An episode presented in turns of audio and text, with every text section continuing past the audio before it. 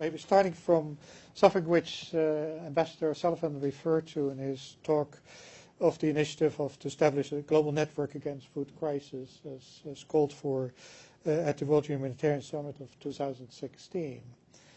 Um, so that, that network is to uh, better align these uh, gap between humanitarian and development responses, if you like, but particularly also to coordinate better from what uh, Arif said, okay, we know where the problems are.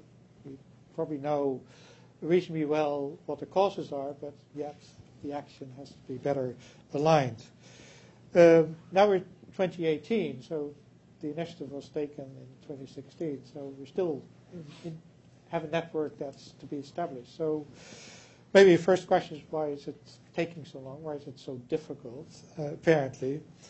Um, and secondly, what's in your perspective uh, would be good examples of what FAO is doing and with partners to combine uh, emergency relief with longer term uh, resilience building to counteract food crisis?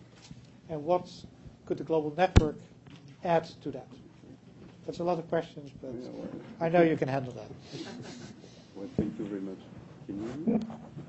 Yeah. Uh, thank you very much, Rob, and uh, it's a great pleasure to be here today.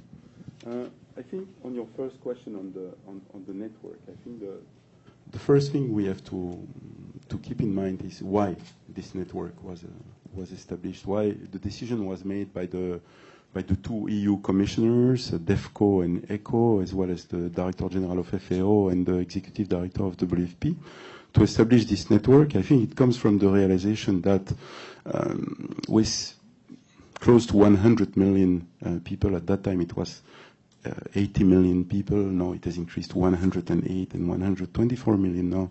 Um, on really uh, in acute food insecurity, I think there is no way we will be able to uh, to achieve SDG 2 unless we, we do business differently, unless we are able to to mobilize uh, actors across the humanitarian development but also even more and more the peace uh, pillars.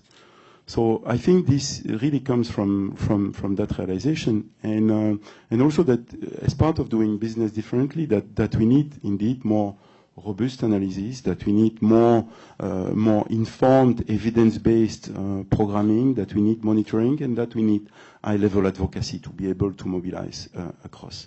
And as a matter of fact, and it was said by um, by a number of previous speakers, but when we looked at, at when we look at what happened last year, um, last year indeed we we were in front of a situation where uh, we we had uh, one famine declared in uh, in South Sudan. Uh, we had three uh, countries at risk of famine in uh, in Yemen, Somalia, and no- northeast Nigeria. And what we find there is that perhaps, as was said, uh, as an international community, we have never been as good as we are today at uh, seeing the trajectories of these countries and at being able really to identify when when a famine will occur or when a famine is occurring. And as a matter of fact, in South Sudan, we detected famine in two two counties of Unity State in a very quite a discrete uh, area of South Sudan. And we were able, as an international community, to to mobilize and to act uh, at scale uh, to uh, to to prevent the situation to uh, deteriorate. But I would say that's about it. That's about it. And as was said, we keep accumulating people on the cliff of famine. I mean, um, and if there is, for whatever reason, uh, we are not able to access them for a couple of weeks or something with uh, humanitarian assistance, their food security situation will deteriorate quickly, we are going back into a very acute, uh, uh, extreme uh, hunger. So this is why, in this situation, it's not only important to deliver humanitarian assistance, but why also we need to engage the development actors uh, much earlier on. And I think this is the, purpose of, uh, this, network uh, that, was, uh, established, uh, indeed, that was launched in Istanbul. And what has happened since then is that we have uh, worked a lot, I would say, on the first component of this network, which is the report the report itself. We had three partners. We have 12 partners. The quality of the report, no, is, I think, is nothing to compare uh, to the first one. We have a very strong uh, product that has even no uh, outlook dimension, and which will keep evolving. But um, I, would say now what we have also been doing um, in the context of, uh, of this network is uh, working uh, towards defining better the, the scope and the positioning of the network in the global architecture. And we have seen that a network like this one, a report like this one, is critical in terms of um, providing information, high level, doing the high level advocacy, uh, for example, vis-à-vis the UN uh, Security Council. Now we are producing six monthly uh, reports that are submitted to the Security Council, uh, highlighting the, food security situation in countries that are on the agenda of the, Security Council. Uh, we are also providing this information to the Committee on World Food Security. I mean, raising the attention, knowing that ultimately it finds its way to the ECOSOC and to, uh, and to the General Assembly. And then, through a network like this one, by working on this, uh, on by working together at uh, indeed uh, strengthening the coordination, but as well as uh, identifying uh, good practices, uh, identifying, uh, I, would say, different typologies of response. We are indeed able to influence the way we are responding to this situation and the way we are indeed building resilience. Now, to come to the second part of your question very quickly, I think the first thing you learn when you are talking of resilience is that it's not a single agency business. This is something you have to do uh, together with others.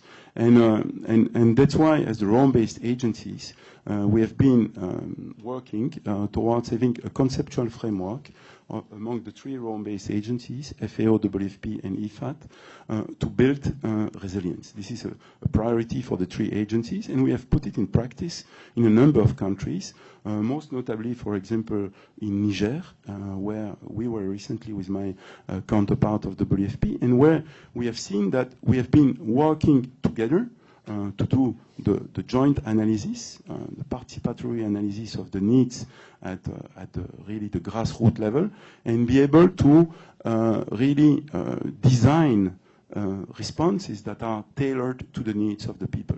Mobilizing, for example, in the case of WFP, food assistance for assets uh, to uh, limit land degradation and work on water savings, uh, working at the same time from the FAO perspective uh, in terms of uh, of diversifying uh, production, uh, working through the farmer field school, good nutritional practices, etc., etc., and IFAD uh, aligning their inv investment in terms of, uh, of infrastructure. What we have seen is that these people have graduated in the household economy approach from uh, very vulnerable to medium, that there has been much less outward migration, that there has been employment opportunity for youth, that women uh, have been involved in the in the planning, are much more engaged in the in the society, and that these people at the end of the day are much more resilient. Now we have been involved for a couple of years in this country. We need to preserve these gains, and to preserve these gains, what we are discussing now and this is all taking place in the in the 3N, the Nigerien feed the, the Nigerien uh, context. I mean, we need to think in terms of social protection uh, system that will act as safety nets to help uh, preserve the gains. So this is Nigeria. We have similar experience, FAO, WFP, UNICEF in Somalia, which really show the value of working together on the same community, for a multi-year period of time uh, with very clearly defined objective. I think this is really uh, what makes a difference. Thank you. Uh, thank you, uh, Dominique. And uh,